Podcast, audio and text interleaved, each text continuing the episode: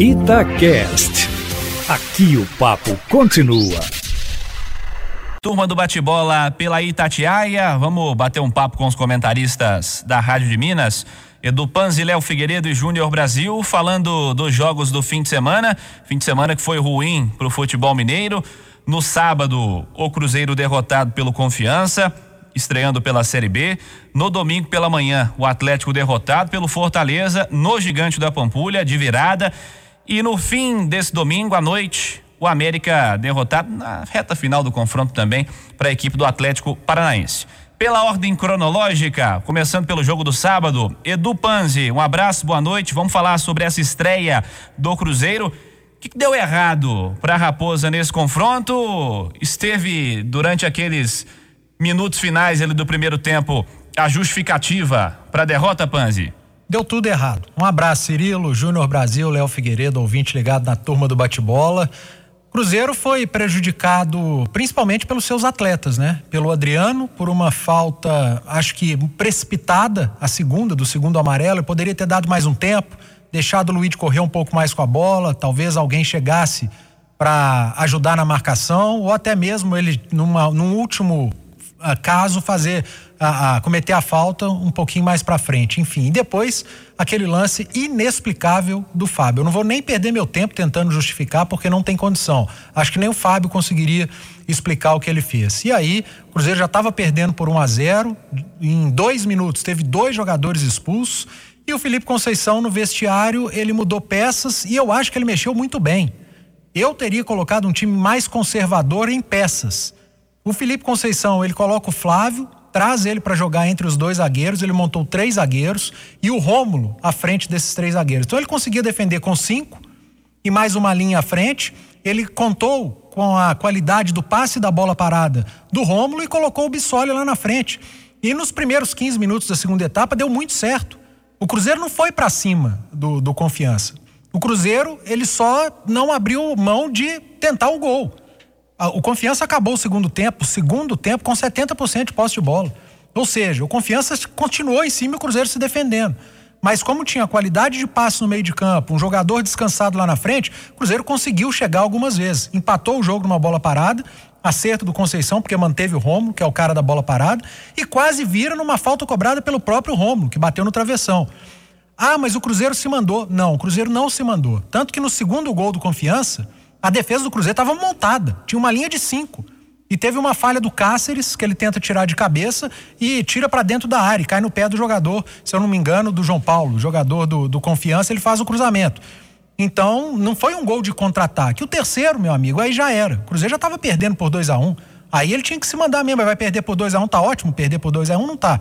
Então, eu discordo de quem acha que o Felipe Conceição mandou o time para cima no segundo tempo. Não, ele não fez isso. Ele só não abriu mão de jogar. A derrota foi merecida. A única coisa que eu discordo, como eu elogiei o Felipe Conceição nas mexidas, foi na entrevista de justificar na arbitragem. Discordo, o árbitro acertou nos lances das expulsões. Teve um pênalti que ele deixou de marcar para o Cruzeiro, mas tem que olhar para frente. Vencer o próximo jogo, o Cruzeiro tem que ficar parando, tem que parar de ficar lamentando erros de arbitragem. O próximo jogo é mais importante e precisa trabalhar para vencer, Cirilo. Pois é, Panzi. Júnior, vamos falar um pouco também sobre. Um pouco mais sobre essa estreia do Cruzeiro. Esse ponto que o Panzi levanta na reta final da análise sobre arbitragem, né? Foram algumas das justificativas apontadas na entrevista coletiva pelo Felipe Conceição.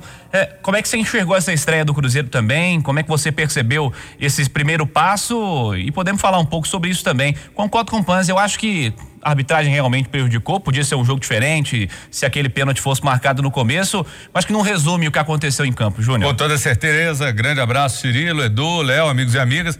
A arbitragem vai errar, você não tem VAR na Série B, isso aí a gente tem que entender que esse erro vai fazer parte do espetáculo. O Cruzeiro foi prejudicado? Foi, mas não foi por isso só que o Cruzeiro perdeu. Agora, qualquer crítica ao Cruzeiro, ela é injusta e está todo mundo errado. Porque, conforme disse Felipe Conceição, conforme acredita o presidente Sérgio Santos, o Cruzeiro está em franca evolução, está tudo certo, um mundo perfeito. Para, não é por aí. Cruzeiro não está em evolução, apresentou os mesmos problemas.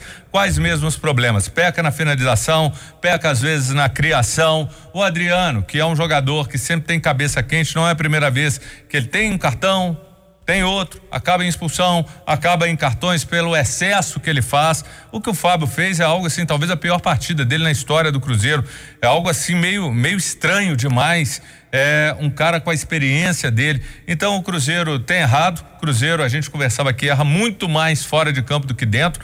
É, me incomoda bastante o tipo de coletiva é, que o Felipe Conceição atribui à arbitragem. Não, tem que reconhecer onde o time errou, parar com isso de imputar a arbitragem responsabilidades. Começar a valorizar, dar mais espaço para a base. O Cruzeiro está perdendo jogador atrás de jogador é, da base. O Cruzeiro não tem um cara. A sensação que eu tenho é que a, diretoria prefere ser protagonista na B do que ter pessoas para dividir o holofote rumo a A. É essa a sensação. Então não pode o Cruzeiro ser conduzido por vaidade. Por exemplo, o Matos era o cara que queria aproximar o Cruzeiro de empresários que precisa. O Cruzeiro hoje está muito mal visto por N problemas que tem acontecido. O Cruzeiro perde jogadores, é, tem jogador insatisfeito. O Cruzeiro promete, não, vamos resolver o salário agora. E não resolve, não acerta. Então tem muita coisa que está acontecendo. E mais essa, acreditar que o torcedor vai fazer pix. O Cruzeiro está virando mais uma vez uma chacota numa situação dessa, porque a gente mandando pix de centavos. O Cruzeiro precisa ser pensado de uma maneira é, correta, mas com as pessoas que venham trazer um protagonismo ao Cruzeiro. E hoje eu vejo que assim. É, quem está lá está cometendo muitos erros. Um dia serve um jogador, outro não. Ô, gente, o Neres não tem servido como volante, vai servir em outra função. Então, assim, precisa ser checada muita coisa lá, corrigir enquanto é tempo, Cirilo. O Neres citado, né, que entrou ao longo do segundo tempo, ele que é um volante de ofício, entrou na função de zagueiro quando Sim. o Joseph saiu lesionado. Léo, para a gente falar um pouco sobre esse início do Cruzeiro também, um abraço, boa noite para você. É, o que, que, você enxerga nesse Cruzeiro de necessidade ainda nesse começo? E muito se fala sobre meio campo, né? E o Samuel tem trazido essa notícia ao longo do dia na Itatiaia. O Marcinho tá, tá indo embora do Cruzeiro. É um setor que chama a atenção, né? Vai fazer falta o Marcinho ou um abraço e até logo? um abraço para você, Cirilo. Panzi, Júnior, é, salve, salve amigos e amigas da turma do bate-bola. Ao Cruzeiro, o Marcinho não vai fazer falta mas conversávamos aqui antes do antes de entrarmos no ar, né? E o, o Júnior concorda comigo, acho que o Panzi também, não acho que foi uma contratação equivocada, foi um jogador que chamou atenção na Série B, não conseguiu emplacar no Cruzeiro, por causa do estilo dele, o estilo do Conceição, significa que o Marcinho seja um mau jogador.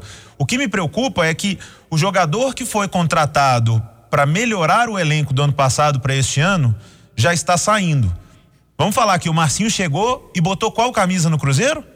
A 10 e o Marcinho já está saindo, porque não deu certo. Ok, faz parte do futebol, mas e aí?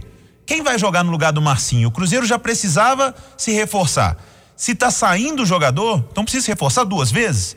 Isso me preocupa, porque a grana está muito curta ou quase nula, mas com essa equipe, o Felipe Conceição vai ter muita dificuldade para levar o Cruzeiro entre os quatro. Se continuar perdendo o jogador e se não conseguir achar soluções para, para o grupo, para não ter problema com o jogador, para não ter problema de salário, vai ficar cada vez mais difícil. Para mim a justificativa é abrir espaço na folha para trazer outro jogador. Não sei se para posição, um jogador de renome já fez isso com o Ruschel, fez agora com o Marcinho. E para não ser incoerente, Cirilo, é, eu gostei dessas duas contratações, elogiei sim, a época. Sim, se sim. não deram certo, vai para conta dos dois jogadores que não deram conta de vestir a camisa do Cruzeiro. É, mas é isso mesmo. Concordo. É, é, o, o, Cruzeiro não fez errado em apostar neles. Só que não renderam, estão saindo. Logo, se está saindo, outro precisa assumir esse espaço. É. Essa é a questão. Concordo plenamente com vocês. O Cruzeiro foi em busca de jogadores que no ano passado apareciam como possibilidades importantes pelo desempenho que foram feitos, que foram apresentados aí dentro de campo. Acabou não dando certo. Léo, aproveitando, você comentou Atlético e Fortaleza. Eu perguntei ao Panzi o que, que não deu certo pro Cruzeiro na estreia do sábado pela Série B. O que não deu certo para o Atlético e um, um detalhe, né? É, qual é a justificativa na sua visão? Falou-se sobre questão física, falou-se sobre alterações promovidas pelo técnico do Fortaleza que talvez o Cuca não tivesse conseguido enxergar. Qual avaliação você fez desse 2 a 1 um com dois gols do Pikachu? Pikachu mudou o jogo, hein, Léo? É, mudou o jogo. Eu acho que em primeiro lugar aconteceu foi o Fortaleza, que fez uma ótima partida, os dois tempos, o segundo tempo apareceu mais, né, mas no primeiro tempo já equilibrou muito as coisas com o Atlético na primeira etapa. Acho que o treinador do Fortaleza foi melhor do que o Cuca, o Juan Pablo Voivoda, que é argentino, né? Que tem uma maneira diferente, né, de jogar, ele é mais ofensivo, ele obteve bons resultados no estadual, deu goleadas, até que na, na decisão foi empate, igual o Galo conseguiu vencer por, por uma condição de jogar por dois empates, mas o Fortaleza foi melhor que o Atlético. Esse é o ponto. Eu, eu não vejo grande problema no Galo. Vão existir esses dias, o Atlético tem que diminuir, vai ter dia que não vai jogar bem, mas eu não, não concordo com a colocar no lado físico. O que o Galo fez e muito foi se poupar para determinados momentos. O Atlético poupou em decisão de Campeonato Mineiro, o Atlético poupou em Libertadores. Acho que o Cuca não conseguiu ver. E isso o Cuca deveria ter visto, porque o Cuca é treinador do Atlético. Na hora que o, o Pikachu entrou no segundo tempo, saiu Daniel Guedes. Eu falei isso para você na transmissão. Olha, ele vai colocar o Pikachu, porque corre muito mais que o Daniel Guedes, para correr ali nas costas do Arana para tentar ganhar o jogo ali. E foi o que aconteceu. O Cuca tinha o Dodô no banco. Ou para jogar com o Arana, como ele já fez, ou para o lugar do Arana, se a questão era física. E o Nátio, se o Nátio não se machucou, se não se lesionou, se não estava com um problema, eu não tiro de jogo de jeito nenhum. Porque contra um time bem fechado, você tira o seu principal articulador. O Cuca foi mexendo tanto. E o Emanuel Carneiro fala uma coisa aqui na turma do bate-bola que é muito, muito verdadeira. Não é porque você tem cinco mexidas que você tem que fazer as cinco. O Atlético piorou com as mexidas. Então, o Cuca, sim, não foi bem nas alterações. Os jogadores que entraram não corresponderam, porque eles, se eles tivessem entrado, jogado bem, o Cuca teria acertado nas alterações, então é na conta dos jogadores. E ponto para o Fortaleza, que fez uma grande estreia, fez um grande jogo e talvez não mereça ser colocado entre os rebaixáveis, pelo que mostrou nessa primeira partida. É muito pouco, mas eu achei muito bem treinado o Fortaleza. Fortaleza apresentou uma primeira rodada interessante. O Bahia também, no jogo contra o Santos, foi bem. O Ceará com reservas fez um jogo bastante equilibrado e venceu no finalzinho contra o Grêmio. Equipes do Nordeste vão aparecendo bem nesse início de brasileiro. O, o Panzi, sobre, ainda sobre a equipe do Atlético, o Galo vai enfrentar uma sequência muito complicada e é uma sequência que as principais equipes do Brasil vão enfrentar relacionado aí a calendário. O Atlético está pronto? O elenco está pronto para suportar essa sequência na sua visão? Você acredita que o Atlético tenha alternativas suficientes ou vai ser inevitável sentir essas ausências que tem pela frente aí? Sobretudo, eu acho que pelo menos um terço do campeonato as equipes vão enfrentar. Ô Cirilo, o elenco Atlético tem, né? O Cuca não pode reclamar de peças. É, o, o, a direção sabia de Copa América, de eliminatórias e quando contratou jogadores selecionáveis, tinha plena consciência de que um, em determinado momento iria perdê-los para as convocações para suas respectivas seleções. Então o elenco, o Galo tem, está preparado. Eu acho que tem muito a evoluir ainda. O Atlético tem muito a melhorar. Esse elenco ainda pode render mais. O Cuca já deu a cara dele ao time. A gente já viu o Atlético fazendo grandes jogos. A gente já viu o Atlético fazendo jogos mais ou menos.